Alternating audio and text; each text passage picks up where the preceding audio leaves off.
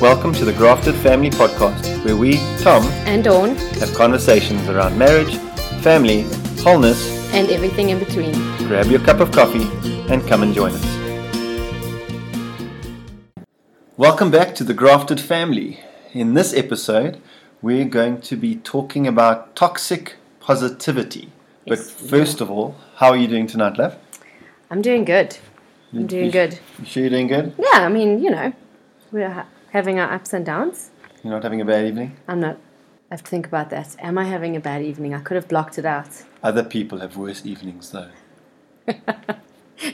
That's toxic Yes. positivity right There, there. right there. Be right thankful that you have an evening. Some people don't have one. Jokes aside, um, I was planning on saying that. It's one of those dad joke things. It's such a bad dad joke. So well, they're all bad, aren't they? No, they're not. They're wonderful. You just don't get them because you're not a dad. Moving on. so, um, what is toxic positivity? I had this lovely definition here Mm-hmm. of toxic positivity. Um, and it says it is the overgeneralization of a happy, optimistic state that results in the denial, minimization, and invalidation of the authentic human emotional experience. Wow. Yeah, it's pretty hardcore. Wow. Okay, so let me break it down for you. Thank you.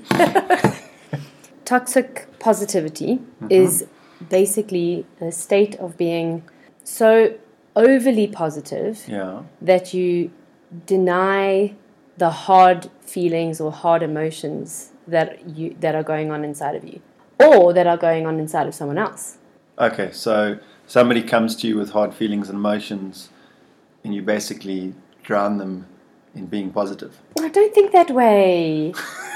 Yes exactly. Or or you do or we do this to ourselves. We go through something hard and we pick ourselves up and we say no it's okay. It, it was I, we don't have actually acknowledge that it was hard. We just push through. That's the that's the word we use. We push through with a smile on our face and ignore what has just happened. So that's kind of a danger for words like resilience, because resilience is a really positive word, but we can turn it into something that actually becomes a bit toxic if we don't acknowledge the feelings behind the need to be resilient. yes i mean i would say true resilience is working through Yeah. your stuff not powering on And I think appreciating that stuff factor in our life is so big because often often we don't want to deal with our own stuff, whether Yeah. it be parenting or, or things that have happened in your life that, that influence how you treat other people. It's it's understanding and appreciating your stuff and how that stuff informs how you treat other people. But Mm, absolutely so we don't really want to deal with that stuff because It's hard. it's hard. But also our stuff's not that bad Well, yeah. if yes. we're going to be toxically positive. Yeah, yeah. Okay. And then, then obviously it prevents us from dealing with it and then obviously affects all our interactions with other people.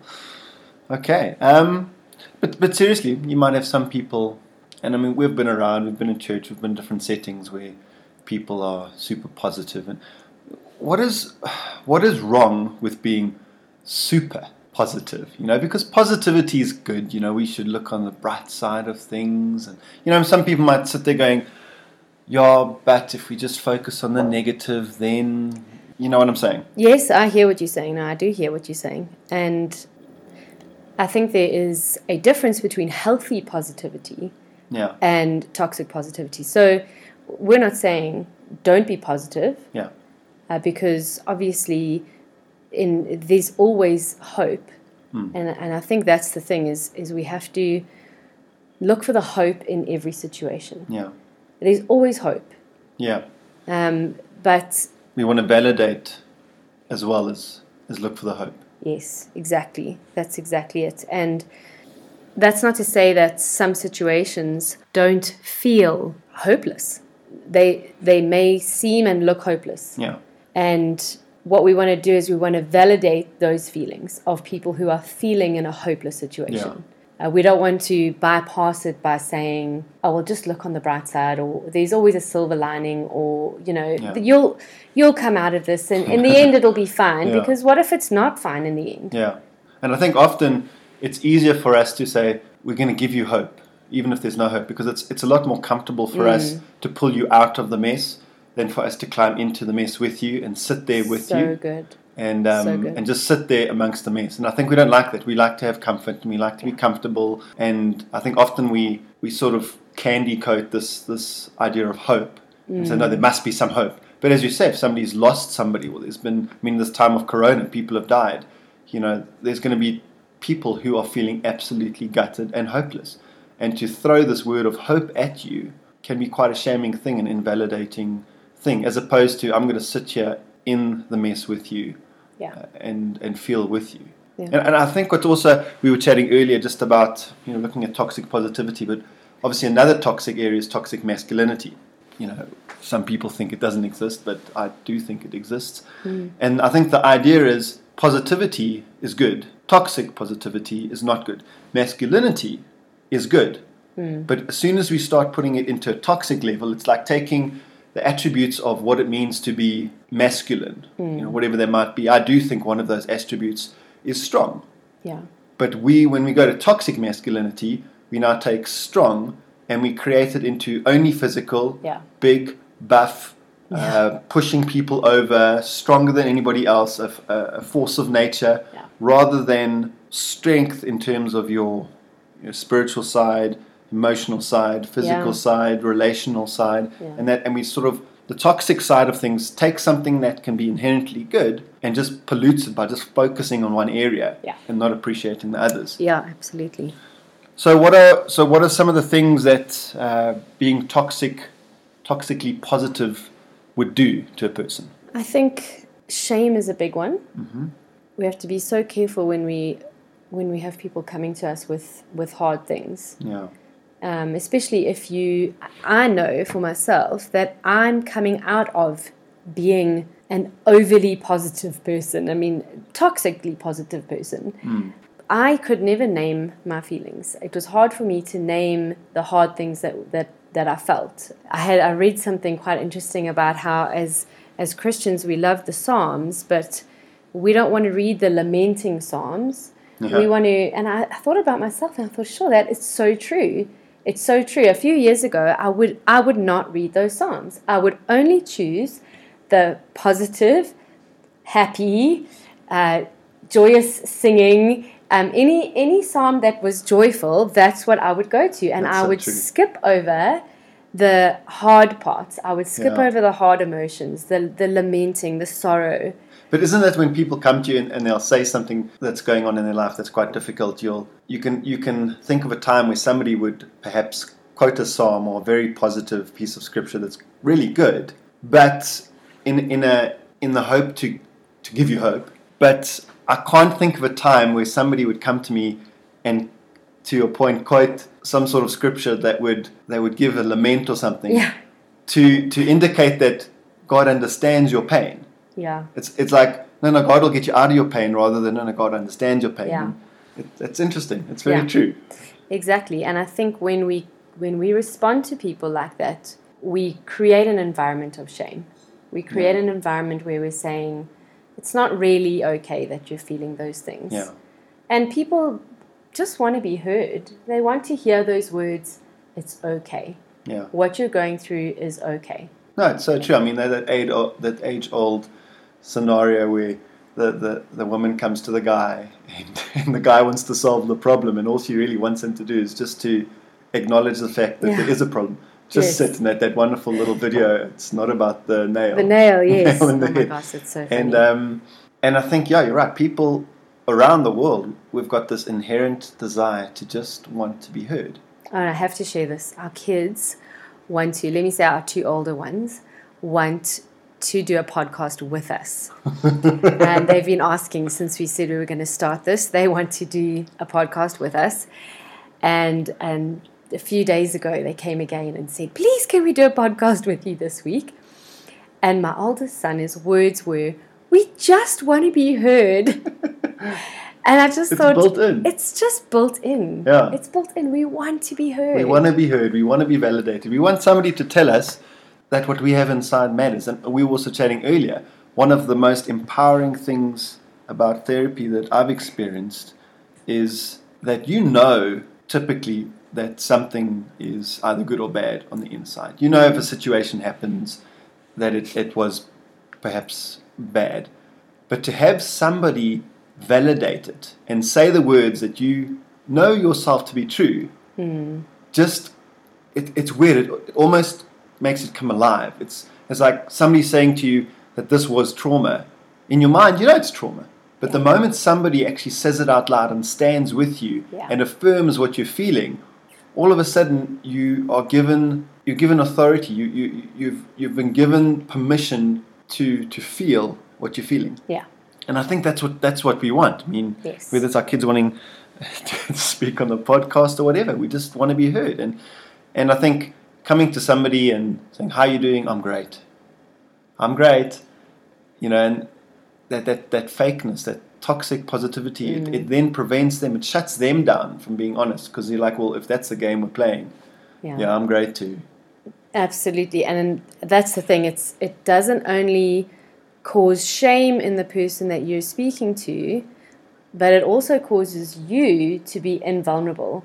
Yeah, So on the one side, you've got the person who's going through something hard, feeling a little bit of shame because they mm. now aren't really allowed to feel what they're feeling. But Yeah. you, as the person dealing with them, aren't also not open to vulnerability yeah. not No, open to to sharing yourself and to Yeah. allowing people to see that you also go through hard things or you know you, Yeah. you can't meet them where they're at Yeah, and I think it's, I mean, especially at a time like this where there's all sorts of issues with health and finances and, and people at home and being in a house and trauma and, and just various challenges that people are going through during lockdown and, and corona. You know, there's so many things that people want to be able to talk about and to share and to whether get it off their chest or to unpack and actually find real solutions.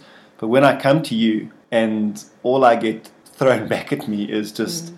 these wonderful platitudes and it's good and you know and truths. Let's let's be real, truths. And people come and say, Well, God is good or this is good, that's great. And that can be very good truths. yeah But I'm coming to you going, You've you've just told me that I can't be vulnerable and I don't feel comfortable to be vulnerable. I don't feel safe. yeah And I think so many people want to feel safe. And mm. I think toxic another thing toxic positivity would do then is it, it kills the sense of safety. yeah absolutely And people will only open up to you when they feel safe. yeah so true So importantly, let's let's look at toxic positivity in a family setting. What what does it look like in a family? yeah i think that's a such a good question because it's it's often easier to to be real with other adults or with mm. our friends it's easier to validate an adult's feelings because let's be honest adults are often going through something in our mind that's Yeah.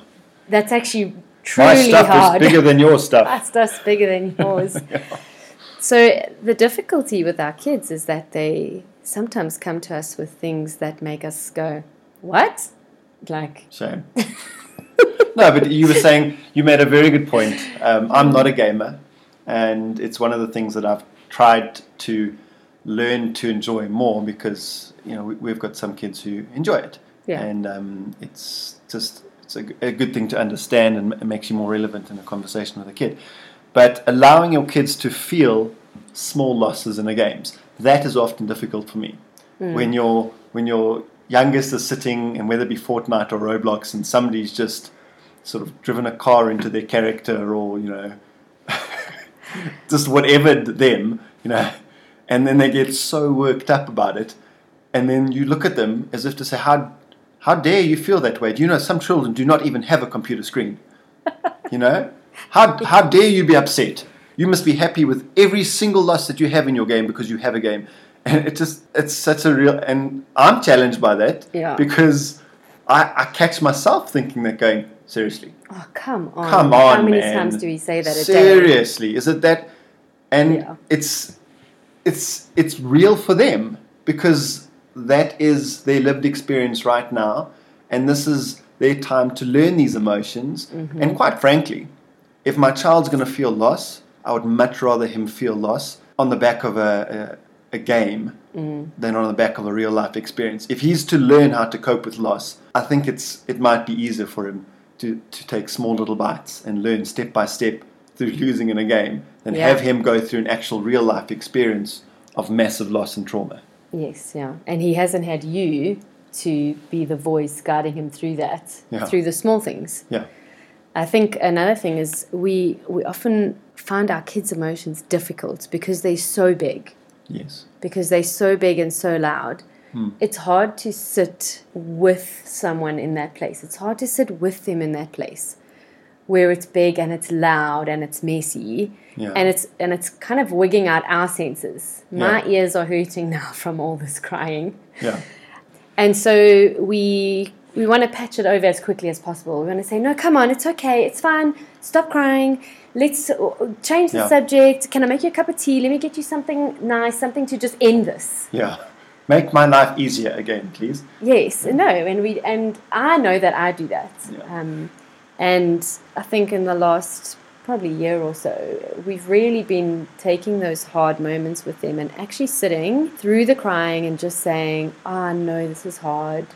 I'm so sorry that this has happened. Whatever it is. I mean, sometimes it's it's something so small, like our, our little four year old. Um, so she is sweet crazy. I mean, it's I mean they all are, but she takes it to another level. And so if she's had one in the day, I'll say to her, "Oh well, you have to wait now. You can't have one. You can't have another one. You'll have to wait until tomorrow." And obviously, then the crying starts, and our initial instinct is to go, "No, no, no, no. We're going to stop that right now. You know, we're going to gl- gloss over this whole thing. Let's just make it stop." Some children don't have sweets. you have But said in a much more positive Yes. voice. Not Um, toxically positive. And no. and instead, I sit with her and I hold her and I hug her and I say, "Oh, this is so hard," and she just cries. She says, "It is so hard to wait, mom." I mean, she, she's just, and that's what she does. She's so. I love this child, the way she speaks about her emotions. Um, she's really in tune, and uh, she just tells me all about how she's feeling and about how hard it is to be a four-year-old and how the baby's life is so easy, and um, and funnily enough, I don't give in to the sweet, and her crying stops She because be she heard. wants to be heard. yeah. Yeah. And, and I think half of dealing with, with kids is about coaching. You know, Yes. when, when you when you have kids on a sports field and you, you you're teaching them a new sport, you you know that they're not going to be able to hit properly or kick properly or something, and you you're prepared for that. But when it comes to our kids, it's almost like we expect them to have this built-in adult emotion ability. Yeah. So you sit there with a child who wigs out for something, and you sit there going, "Surely you, you, you would have learned this, you know, in orientation. You know, you know come on." and and Did you not read the manual? exactly. You, you, you're four. You've had four years to do it, um, and we often don't get that they're still learning. yeah. And again, it's our stuff that we haven't been allowed to unpack because I don't want to unpack it because somebody else is going to say it's not that bad because they're toxically positive. Um, but they're learning how to deal with their emotions. Yeah. And I think sometimes we think because they're shorter, their emotions are smaller. Yes. You know, everything is just sort of compacted and compressed, and that's often not the case. Often they've got just as big emotions, hmm. sometimes spiked by things that we might see as not as you know worthy of the emotions. Yeah. But they've got the same size emotions in this little body, hmm. and and we expect them to handle it, but it's almost like well they haven't gotten to the point where they can cope with it. It's it's almost like when you watch those superhero movies and the superhero gets like supersonic hearing, and for the first couple of minutes, Yeah. he's just he just goes absolutely mad, and he can't take it, and he freaks out because the noise is so loud and all the rest of it. And by the end of the movie, he can like hear something that's happening in another country.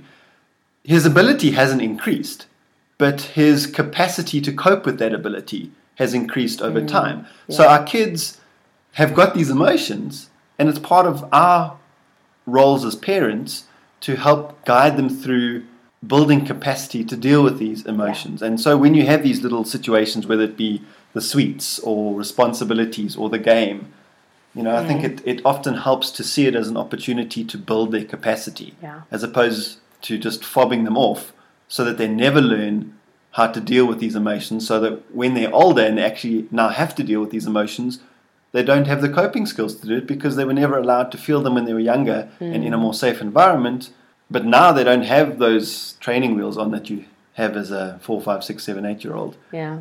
And now you just are expected to cope. But had somebody coached them through it, they would be better as adults. Yeah, to deal with it. absolutely. And I think that also puts the onus on us as parents to look at our own lives and ask, you know, are there areas where I am glossing over my own emotions? Are there areas where I need to sit and allow myself to feel certain things? Because, uh, as we always say, you cannot give what you don't have. Yeah.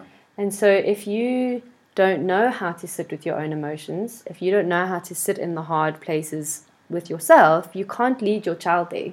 Yeah. So, Yeah. it always has to start with us. And I think it can be so subtle.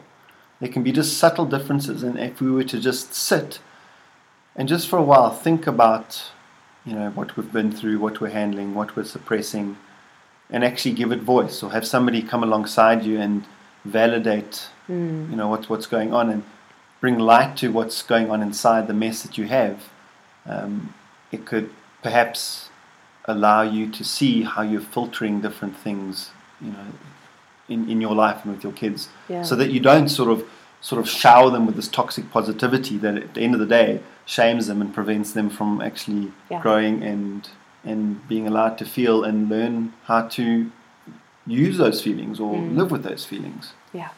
Sure, love. I think we're learning so much. we're growing We're here. growing. And we, we really hope that you guys are growing with us.